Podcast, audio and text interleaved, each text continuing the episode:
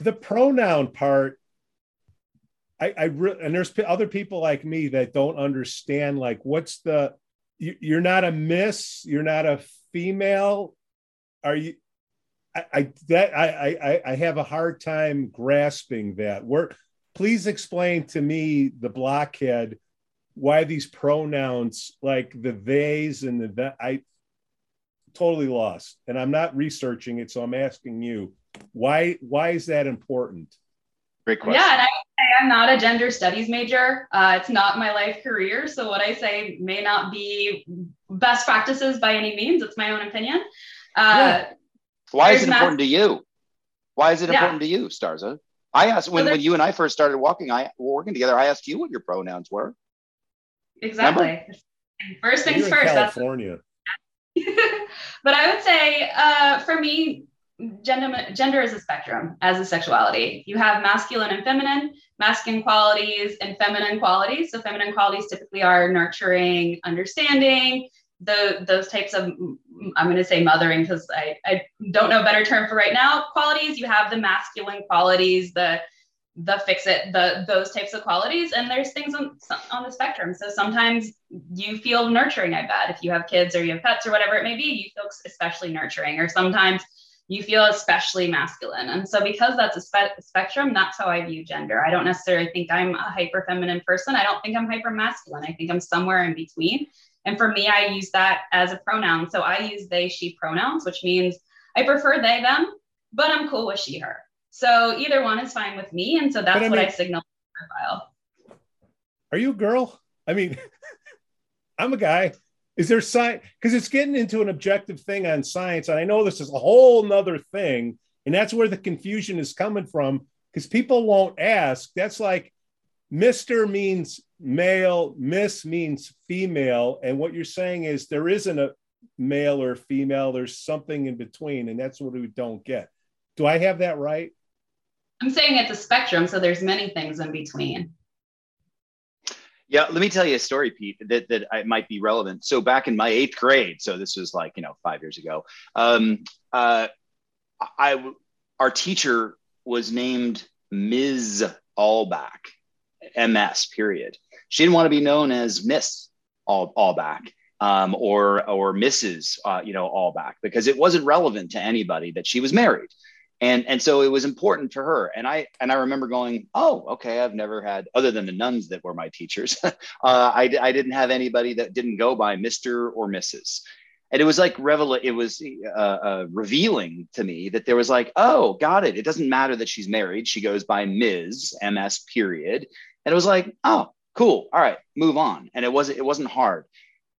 I think that we're in this, we're in this, and it was just a slight yeah. shift. You know, it was a, it was a, it was a, what do you call the spectrum? I, you know, stars. I hear right? what you're saying, and and I and I don't want to disrespect anybody, but I, I'm getting back to the science thing. It's either just guys or girls, and that's where it's like, whether you're married or not, I get, I true though. First of all, gender is a social contract construct has nothing to do with science. Number two, even from a science biological perspective, there's more than that. There are triple X chromosomes. There are XXY chromosomes. There's a lot of different other chromosomal functionality and features that people have. It's not binary. Um, I'm not a biologist. Wait, you're so saying with that? Yes, I learned in biology that there's stuff like super X, there's super X chromosomes and other things. So there's other chromosomal features beyond just XX and XY, yes, they're pretty rare, but there's there's more than just the binary. Well, they are pretty there. extremely hyper rare, and I get it. So if you're going to make an, I guess we're going through all this work for 0.00001 percent of the population. I, I get it, and that's why people like me are like, and that, and that's why I'm doing a podcast, stars. So we'll, we'll leave it at that.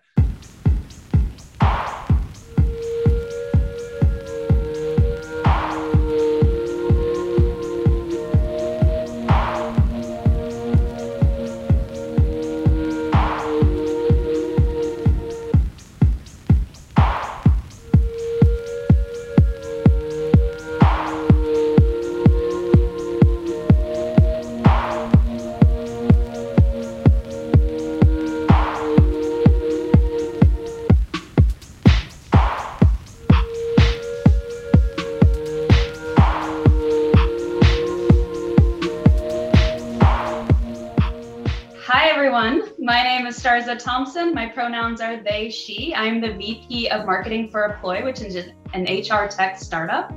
I'm also a part time Olympic weightlifter as well as an aerial harness dancer, and you are listening to the SaasHoles.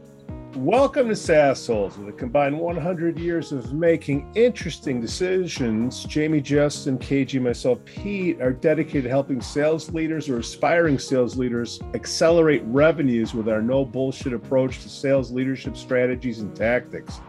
Please subscribe on, to our YouTube channel each subscription, I don't know anything about algorithms, but it turns three people watching us into 3,000. Pay it forward, please. And hey, if you have the time, follow us on Apple Podcasts. We'll take five stars, but if it's four and a half, we'll take four and a half. Today, our guest is Starza Thompson. Stars is the VP of Marketing for Apploi, a recruiting, onboarding, and credential management software company with more than 15 years of experience in marketing and leadership roles across multiple industries, from nonprofit and wholesale distribution to fintech. FinTech and healthcare, Starza has helped companies of all sizes increase revenue, strengthen their brand, and maximize product fit. She has won both national company wide awards for marketing strategy and demand generation initiatives. Starza has a BA in psychology and English from James Madison University and graduated in the top 10% of her MBA class at the University of Illinois. But before we get to Starza, hey, we got some Patreon love to dish out. Our business supporters. Hey, unlock key account growth with DemandFarm Smart software to bring account planning and relationship intelligence into your CRM, making key account management practice data driven, predictable, and scalable. Request a demo now at demandfarm.com. Ask for Ironman. Winalytics, build the revenue organization you want. Request a free 60 minute growth consultation at Winalytics. Ask for Brent and say Big Pete sent you. We'd also like to thank Aaron Jane and Trent S. for their support. It's a real ego boost. Thanks, guys. And for all of you out there, again, if you have the means, visit us on Patreon slash SaasHoles. You can buy us a beer or you can use us to sit and you can practice your budget meeting. Hey, you're going to ask for a raise? You might as well practice on us. We won't pull any punches. And again, please like and subscribe to our YouTube channel. Okay, guys, Hey, uh, Carney. Yeah, Pete. KG. Bars. Is he reading the joke? Are you reading the joke before he even no, says why it? you guys? I'm not going to put the joke in there anymore. You guys suck. I know you're not supposed to read it. It's bad. What? You can't read. Screw y'all. Bar soap walks into a bar, says to the bartender, "Hey, give me some suds and put it on my tub." So bad. Why are you laughing so hard? Leave us some comments on our blog at sassholes.net. KG, just... grab a Kleenex. Oh my gosh. Just, Did you pay him money we, for this, Pete? We, like we broke KG. I, I mean it's it's early out here and I'm oh god, I don't know. That was good. That was better. KG, got any shout outs, my friend? I do have some shout outs. Uh, congratulations to last week's guest, uh, Dion Major, who uh, now is starting a new position as global uh, director of global field enablement at LeadIQ. Congratulations to Kevin Trojan. I went to high school with him about five years ago for being shortlisted as a nominee for the CFO Leadership Awards by the Los Angeles Times. Kind of a big deal. I guess he's smart. And then uh, happy birthday to Mark Bowl and Carl Nielsen and Brian BMO Morrison. That's it. That's all she wrote. How many people have we had as guests that didn't have a gig and then all of a sudden got a gig? Magic. I don't I'm know. starting just with put, Carney. Yeah, right. Gig. Come on, stop it. What? What? Wait, was she unemployed when we had her on? No. I didn't say she was self-employed. I'm just saying you had somebody else take the risk. Yeah. It all came, guys. It all came from SaasHoles. Just for Kevin Dorsey. Kevin Dorsey got a new gig right after uh, he was on our show last year. And then what about uh, the Amazon guy? Oh yeah, Jeff Ignacio. Jeff yeah, Ignacio. the magic. Uh, we yeah. are the magic. Jason Ferrara, our former sasshole, got a job because of the sassholes. Yeah, way to go, Ferrara. Not because of anything- love, man. Not because of any other reason than the sassholes did Jason Ferrara get the job. Geez, well, watch out, stars. Uh, You're gonna you're gonna be switching jobs next week uh, after being on the show. Oh, I, I don't think so. All right, all right, all right. That's what they all say. Hey, Carney, I see you're doing some typing. I guess I you must typed have earlier. shout. Just one shout out, Cindy Grogan. I love her to death. She was uh, worked with me at Flexera. She got an award for Do you know anybody else besides people at Flexera or people.io? it's people.ai, and I know a lot of people. A lot of people, Pete, including you, unfortunately. Uh, but Cindy, Continue. great person. Um, she got CRN Woman of the Channel. Don't really know what uh, if that was. The you know, hell I is just wanna that? give her- I have no idea what CRN is. It's been around for 40 years, I guess. But she won the award, so she gets a little bit of uh, a trophy All sitting right, on her all desk. right, all right. Cindy, props. All right, John Fagan, three years, ZipRecruiter. You you knew him there, Gaither, didn't you? I love John Fagan. I love that I guy. know, Salt, salt of the earth. Good peeps, good peeps. Ben Goldberg, three years sales gig. Check out Sales Gig. You know what? Check out Sales Gig if they become a Patreon supporter. Come on, Goldberg. Alex Heiser uh, got promoted account executive at Salesforce. Another person over at Salesforce. Jeez Louise. They should give me a little cut. I'm just saying, wet my beak. Chris Beck, one year at Microsoft. Amy Connolly, nine years at CHG Healthcare Services. Connor Clark, he's got a new gig interning. Lincoln Salt Dogs, broadcasting intern, Lincoln Pro Baseball. Way to go, Saltdogs. You hired a good one. Justin Breen, five years at BrEpic Communications. Okay. KG, how do you know Starza? Where do we find her from? well, Stars uh, works at Apploi and uh, the best healthcare ATS company out there. And um, I met the CEO of Apploi through a friend formerly at ZipRecruiter, who's now an advisor. And uh, I started uh, consulting and advising with them a little over a year ago. And I was introduced to Starza as the VP of, of marketing there.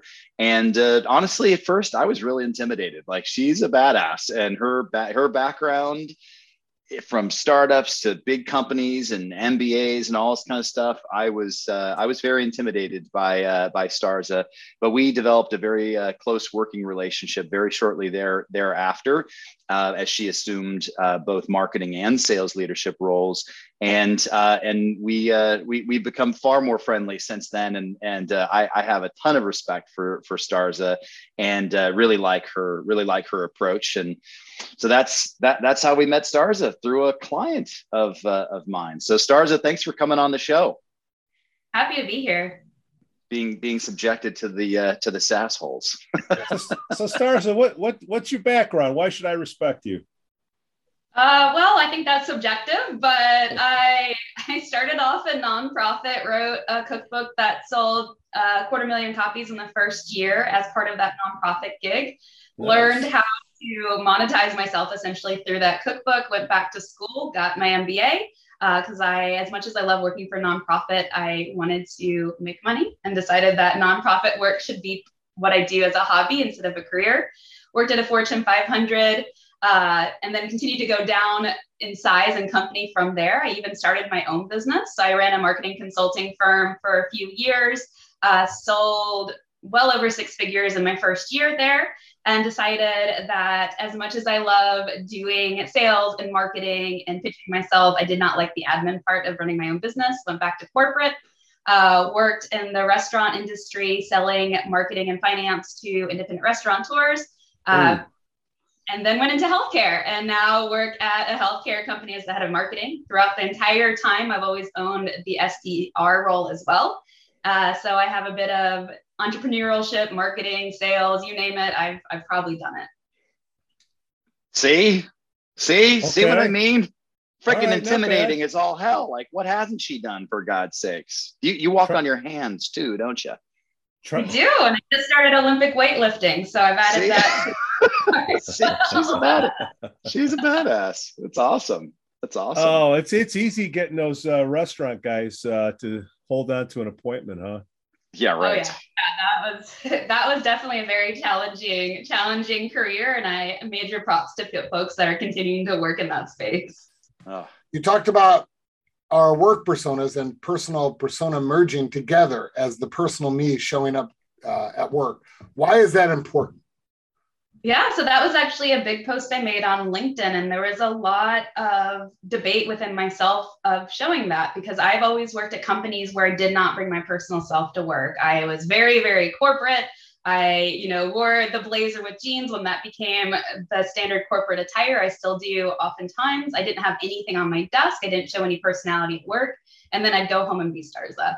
And as we have gone into a pandemic and slowly coming out of it, and we're all working at home, and you see where people live, and you see their cats coming in, in my case, or making noises, you see babies, I've realized that you can't really separate work and life anymore.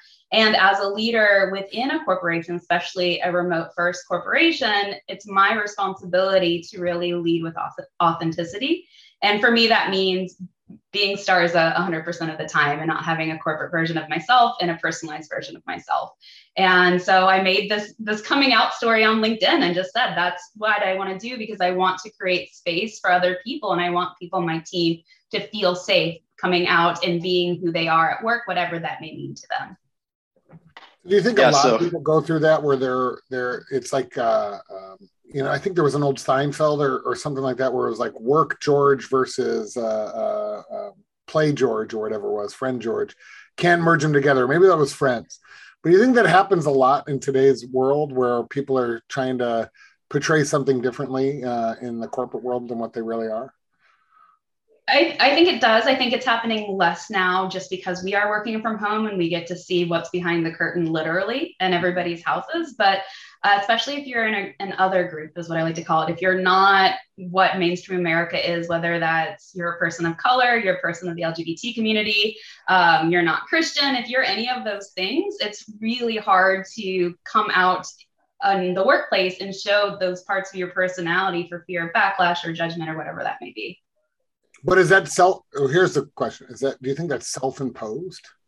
Like, there's a fear just because of the cultural, like thought process, is it is it is it really the company and the people in the company sort of holding that down, or is it a, just because the culture today might not seem as accepting as it was? Yeah, I think it's both. I think if you're not seeing your leaders in the company that you're working for showing their personal selves at work, it's signaling to you that you also should not show that personal self at work.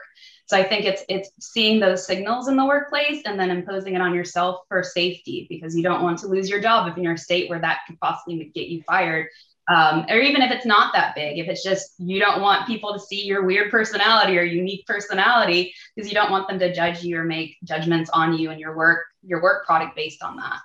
Would totally so what, hold on. What, so what is professionalism then? Yeah, I mean, Jesus, that those lines are blurry. You know I mean, like for... I can't be my personal self.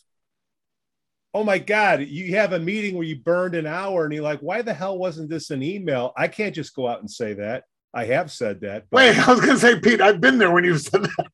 Yeah. Yeah. Here I am doing a podcast. So why is it that I can't be my personal self and you can, Starza? What? So what is professionalism? Yeah, I think there's a difference between professionalism and tact, and I think what you just mentioned is tact and not professionalism. I think being aware difference? of how you, how you say something and where you say it and how people are going to react to it is different than being your own person at work? I I think what I would say, Stars, I totally agree with what you said because the way I operate is people know who I am and everything about my personal life. But when I have to put on the, you know, the the the the sport code and talk to clients, I don't need the clients to know that, but my team, whoever worked for me or worked with me, knew exactly who I was from uh, the beginning to the end. I didn't cover that up. Yeah, and I think that's important. And I think what you did last night versus who you are in person are two different things too. So I don't necessarily to talk about every single thing you did. You don't need to word vomit on people, but for them to know how you identify how you're feeling and if you're having a vulnerable moment especially as a leader that's important important for your team to know so they feel that it's it's safe for them to have the same kind of moments with you Great. pete so uh, so for those listening at uh, at, at home stars has got a tattoo sleeve on her left arm and a and a no, nose ring and it's like yeah man amen but like you know t- 10 years ago that might have actually gotten you stuffed into hr or something like that or or worse worse yet something you know uh, un, unspoken. But but but i think you're making a good point though stars that like there's and pete is asking this question that's just so effing confusing. Like what is professionalism? And let me let me paint a picture for you. You've spent six months on your sales kickoff meeting. It's january 2023 and the entire company is there. You've rented out a massive auditorium, and the executives are expected to get up in front of the entire team. Entire team. And there's four executives that get up there. Three of them are wearing the you know the the slacks, the, the jacket, and one of them's wearing their pajamas and yoga pants, and their hair isn't it, you know is a little disheveled is that bringing your authentic self to work or is that just freaking unprofessional? Starza?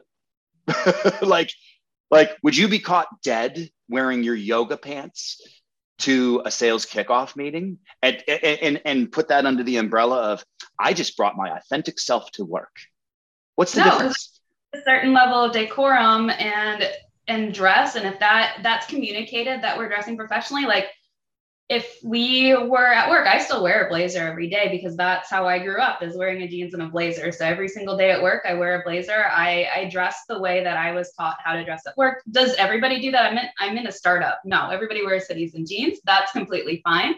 But I think there's a level of expectations too. So if you are having a sales kickoff and the expectation is to dress with a blazer on to showcase that you guys are one solid cohesive unit to showcase that you are planned and prepared versus wearing pajamas, which looks like number one, you don't care. Number two, you're not prepared is, is different than being authentic and being vulnerable and showing your identity at work. These are C level of executives though. Shouldn't they know better? One of my clients said to me, do, do you have to tell everybody everything what to do? Like, can't can't you just you just said it there's like a certain level of decorum you're a c-level executive sitting in front of the entire company and you're wearing your freaking jammies like I'm bringing my authentic, authentic self to the sales kickoff meeting.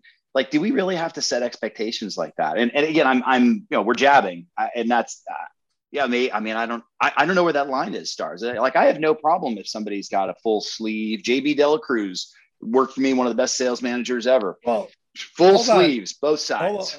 Tattoos on. in his neck from one of my best salespeople that Stars okay. knows. We got we got a marketing person. Let's talk brand, okay? Because you have yeah. a founder they have yeah. you know how they started the company and then you bring other people on and then you know the culture the brand you know does it dissipate? You know are you a representative of the company? Is this what the company stands for when they look at you? Okay. Great question. So that's yeah.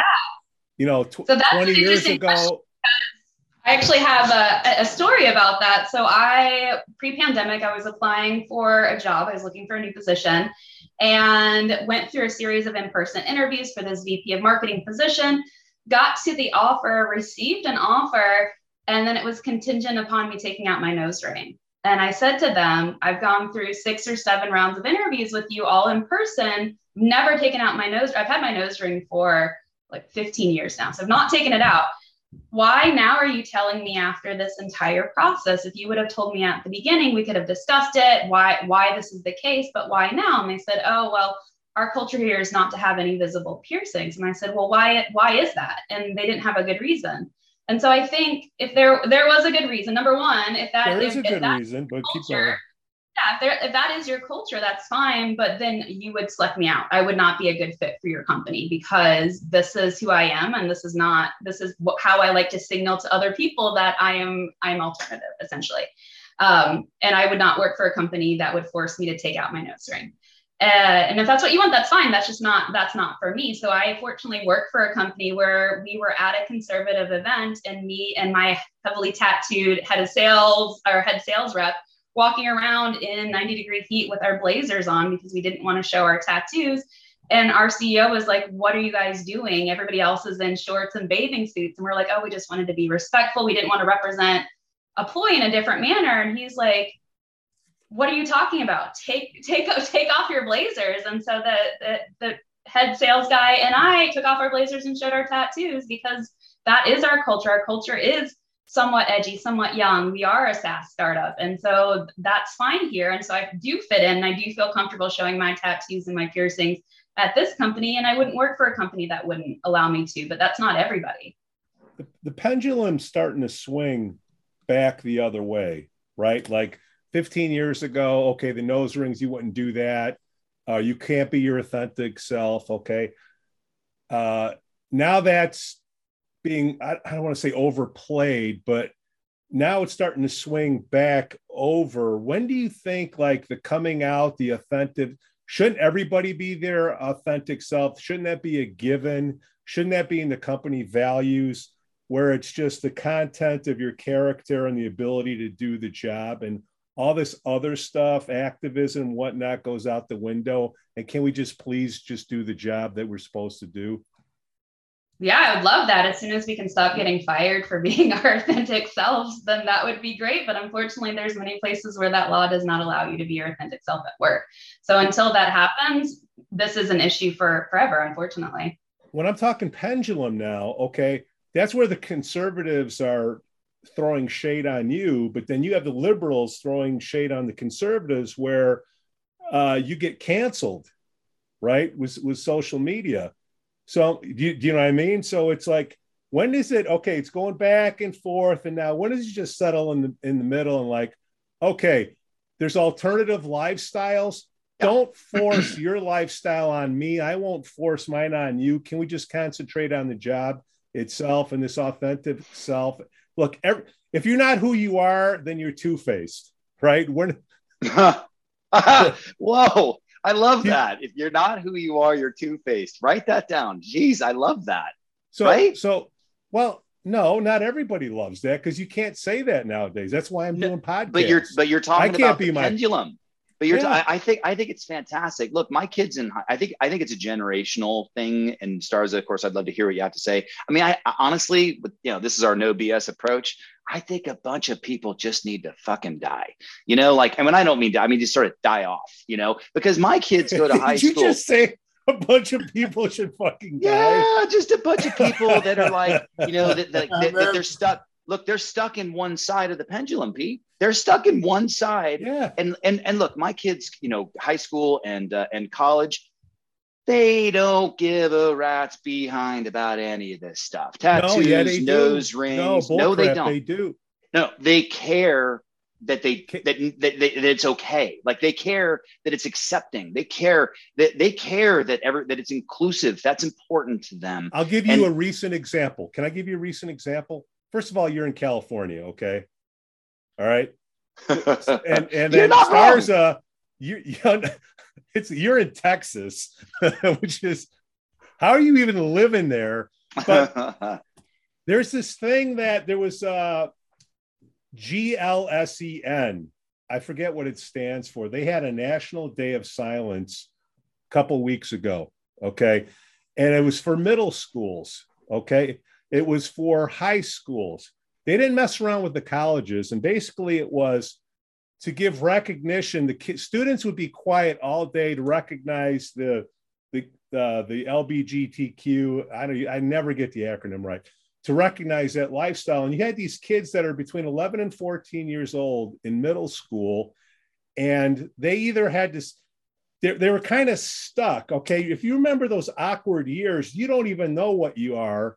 Okay, you're just following peer pressure, and if if you don't remain silent, then what you're saying is you're anti gay. If you don't go to school on that day, you abstain, then you're anti gay. We, we have kids being put in that position. It started with the colleges, and there was a lot of huff on that. Now it seems to have quieted down. Now it's going into uh, uh, the younger kids.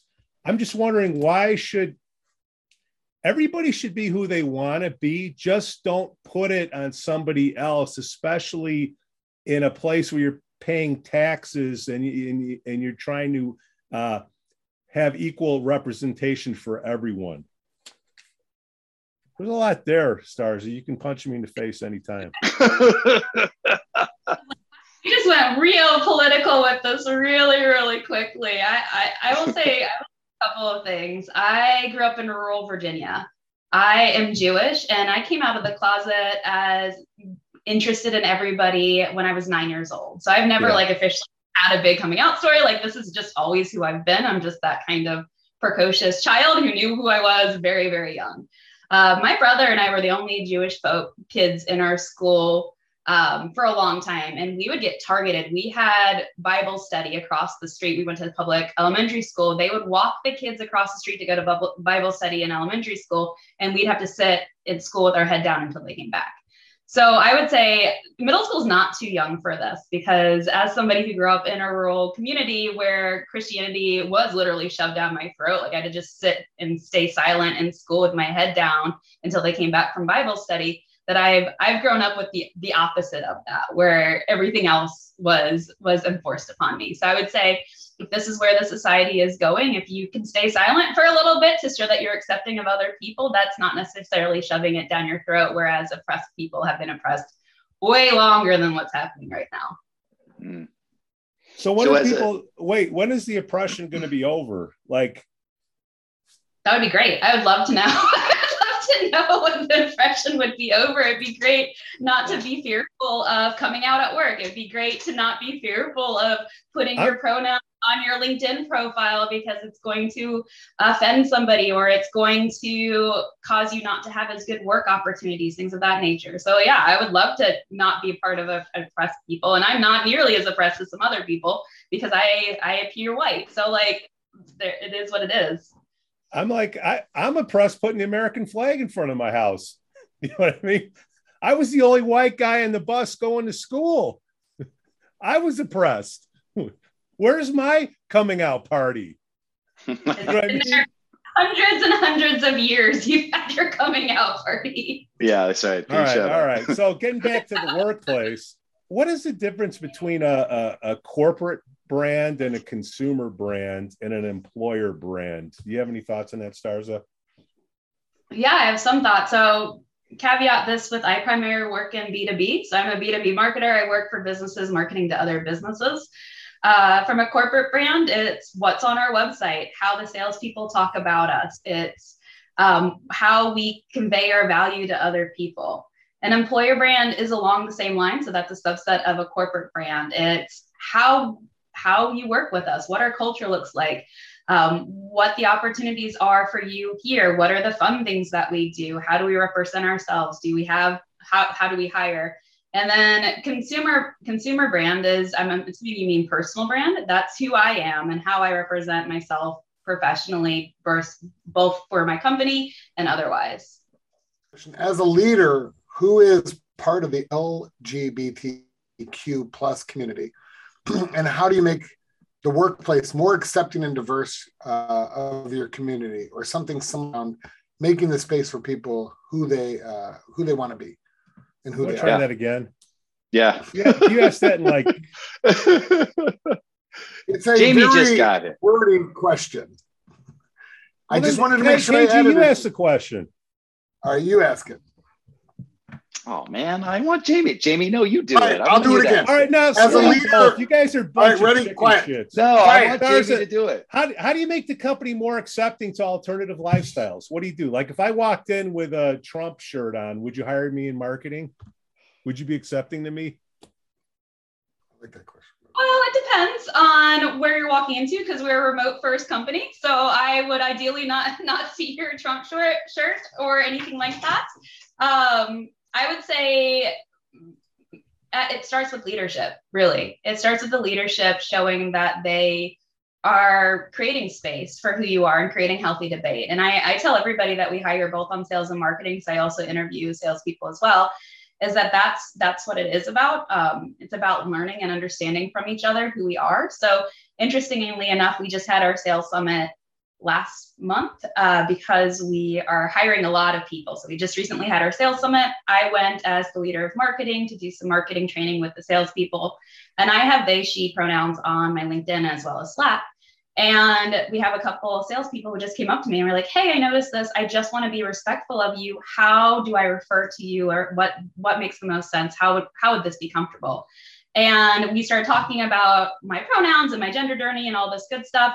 And I had other salespeople come in and be like, wait, wait, I want to be respectful too. Like, how, what does this mean? And what if I have a client? And so we just had an open conversation where people felt safe to ask me whatever questions they wanted to about everything. And we talked about what that means and how how to move forward. And I think just being open as a leader to have those conversations to to be okay for people to come and ask you those questions that maybe not that comfortable to ask and have that com- that conversation makes that place easy to work for regardless if it's gender or it's trump or it's political it doesn't matter.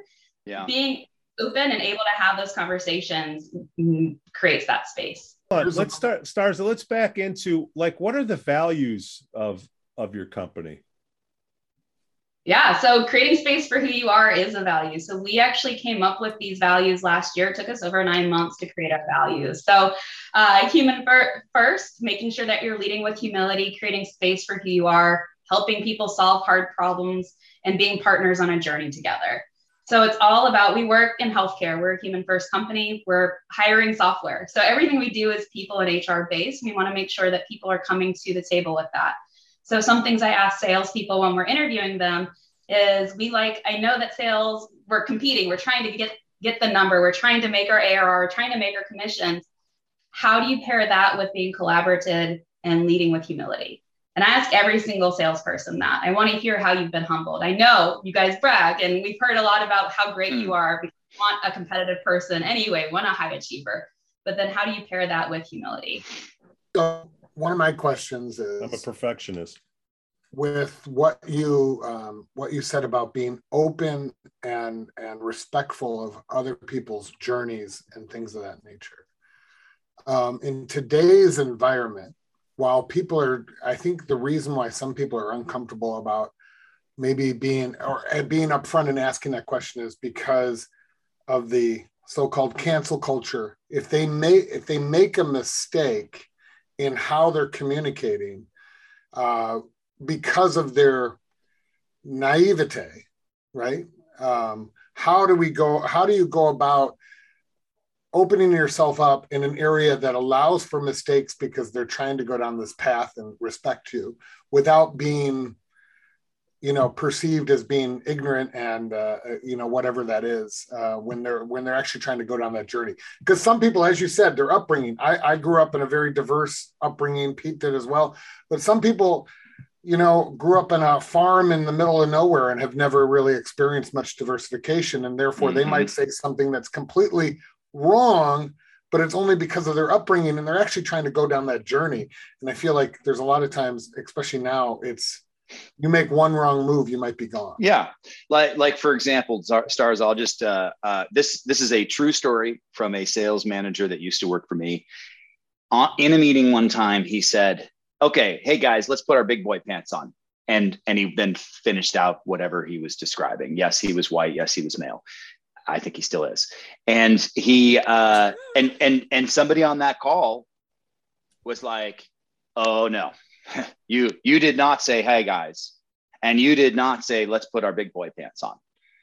Those are just phrases, colloquialisms, collo- colloquialism. I don't even know how to say the freaking word. This would be a great are, editing podcast. Thanks, guys. I know. Good luck, Pete. You're good at this. So it's like ha, those are just phrases that people have used in the past, and yet this guy got you know raked over the coals by by HR, and you it's it's like you can't. I, I don't know. To to Jamie's point, like where is that tolerance to like take people that are like, hey, I didn't realize that saying, hey guys, which is so common, and saying, let's put our big boy pants on is offensive. You know, where where's the tolerance to then say, hey, let me teach you, as opposed to raking you over the coals. Sorry, you met you, you seeing what Jamie and I are saying?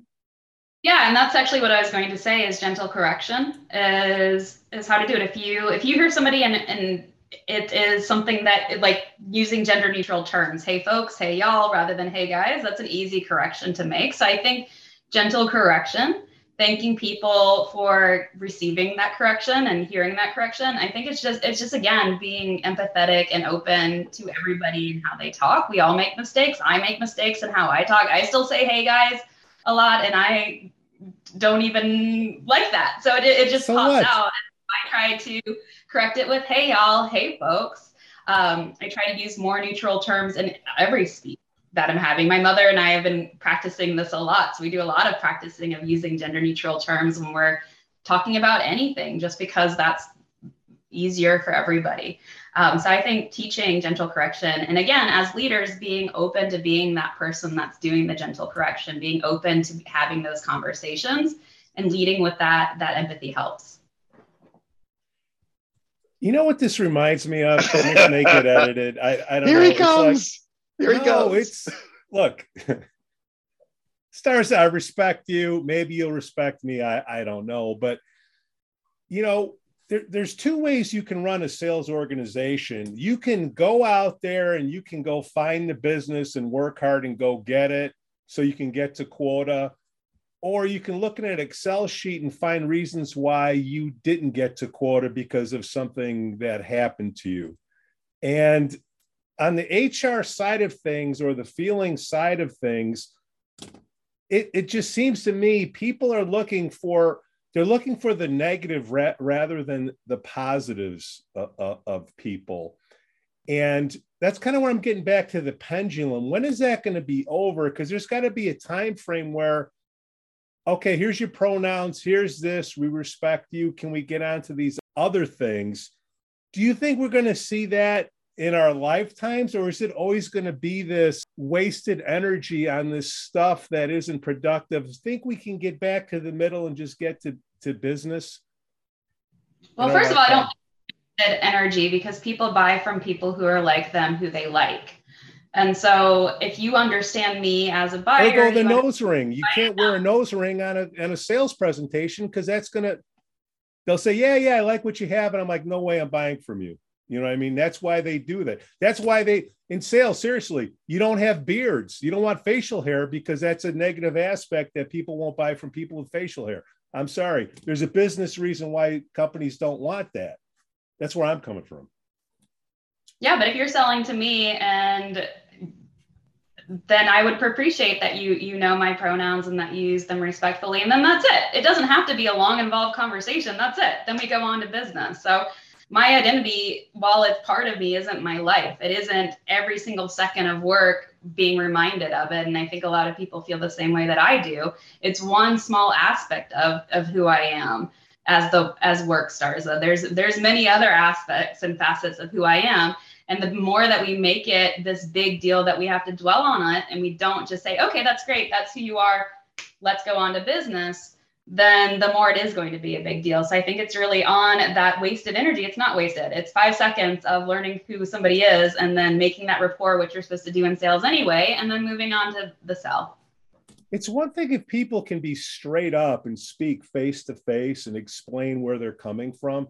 It's another thing to experience something and not say anything and go to HR and fill up yeah. their, their do, you, do you know what I mean? Yeah, I agree with you. And I I I wouldn't do that unless there's a continuous problem where I feel unsafe. So I would have that conversation directly with you, whether that's personal one-on-one or as an educational moment altogether. Or um, one thing that we're doing, I just watched. We have you know sexual harassment videos, as most of us do, that we have to watch and, and for compliance and training. Ours now talks about gender, pronouns, sexuality yeah. in it. That's part of it yeah. too. Like it does not have to be such a big earth-shattering deal. It's just acknowledging there are other people out there. Can I ask a serious question? Oh no, sure. Where, where, like, where, where, where do you stand on Flobies at work? No, no. no. so, getting back to the values, the values are important. They have to be carried through because at the end of the day, whatever you are, you got to respect each other. Okay. Because I've had black people, I've had gay people, and then maybe I've had trans. I, I couldn't tell. But all I cared about is could they do the job for me? Okay. And that's all that mattered. Okay. Mm-hmm. In all my years, the only the only ding I got on me was I was too blunt, or was it tact? Is that the word tact? Okay, but but I said it to somebody's face, and they knew exactly where I was coming from. Yeah, it wasn't through a side channel playing the telephone game through HR. I told you direct. Okay. And that's kind of where I think there's a lot of problems today. Stars, I think you would tell me to the face, hey, don't say that. I prefer this. Okay, I got it. I might screw up three or four more times, but I'll work on it and I'll get it and I'll work with you because we got, I need your marketing expertise to help further the business.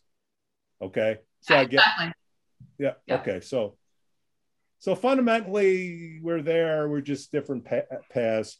KG, what's the next question? Well, I, I'm not even sure we have enough uh, time here, but I, I would love to just dive a little bit into marketing. So, as a marketing leader with lots of experience here, do you have like a preferred marketing tech stack? I mean, besides, of course, including People.ai and DemandFarm in your, you know, in your tech stack, um, what, what's your preferred marketing tech stack? When you're at a company, these are the must-haves. Yeah, so I, I'm a HubSpot person through and through. So HubSpot is my preferred marketing automation platform. SalesLoft is my preferred sales cadences for the SDR platform, and Salesforce is my preferred uh, CRM. And I have to say, Salesforce is people automatically think it's a given, but I, I work at companies that that is not a given too. Hmm. So from the most simplistic view, those are my top three must haves. Uh, nice to haves are things like Gong for call recording that helps product marketing sales as you guys know. Um, and other other things too. So i always work with like digital agencies on paid ads and making sure we have platforms there but those would be my my three must haves would you rather like is there like a secret weapon where you're like oh this is the tool that like revolutionizes my marketing and makes it so efficient. Is there any tool like that? I would say it's my people. My people are my tools that revolutionize marketing. Uh, we are a startup. My company has only, I founded our marketing department and built it as of last year. So we are really new in the marketing side of things for my company. So my people are the blood, sweat, and tears and the foundation on top of that tech stack. I find that great that you said that because I think people need to people need to be pushing the technology rather than the technology pushing the people. I, don't, I, I know that's a, but what I mean by that is when the people are exhausted, that's when you need to find uh, technology to replace their time and so that they can move to the next level as opposed to right now what happens is a lot of people have that frankenstack is what we've been hearing a lot or i called it drunken tool fatigue where some technology comes in and sells to someone technology that you don't know you need and then you end up buying it and then let, us say you leave and somebody inherits that and all of a sudden that tech stack becomes over over complicated and, and overburdened.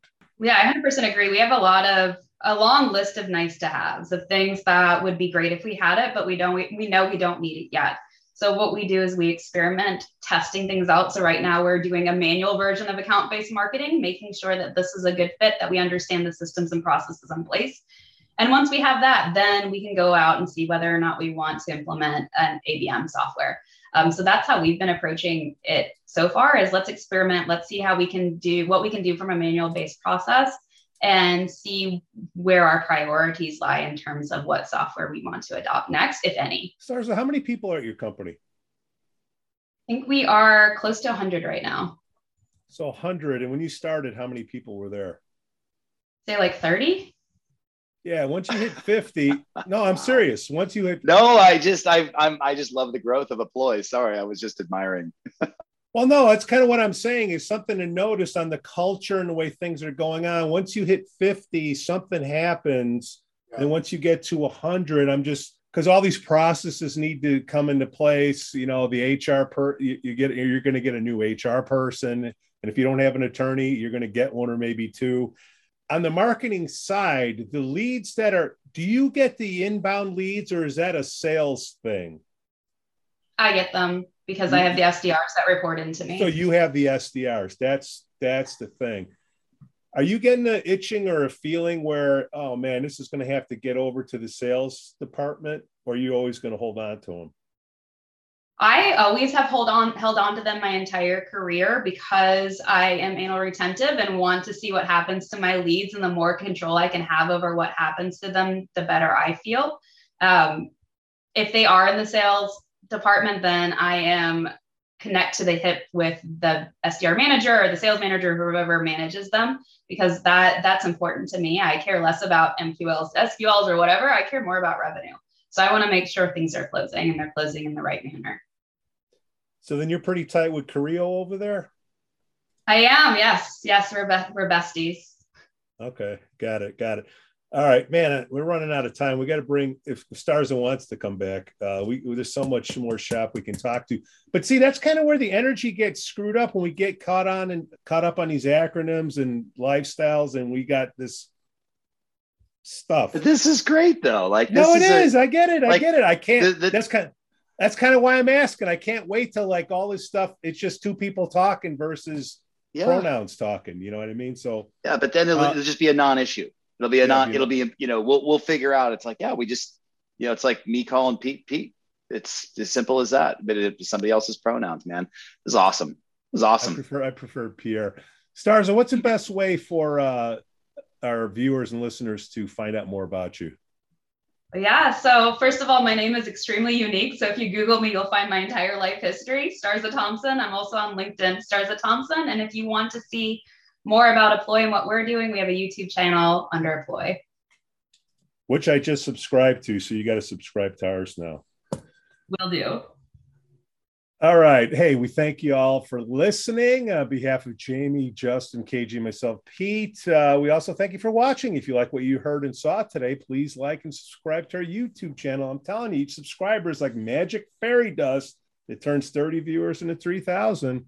And then we have some Patreon love to give out from our business supporters. Unlock key account growth with DemandFarm. Smart software to bring account planning and relationship intelligence into your CRM, making key account management practice data driven, predictable, and scalable. Request a demo now at demandfarm.com. Ask for Iron Man. Stars, you got to check out DemandFarm if you have, haven't. Milin's got game over there. Winalytics, build the revenue organization you want. Request a free 60 minute growth consultation at winalytics.com. Ask for Brent and say, Big Pete sent you. We'd also like to say, hey, thanks, Aaron J. and Trent S. for their support. It's a real ego boost. And if you have the means out there, Patreon slash SaasHoles, you can buy us a beer or you can have us down for an hour and beat you up to go over your budget before you actually ask for your budget. Check it out at Patreon slash SaasHoles. Hey, we thank you all for listening. Cue the music.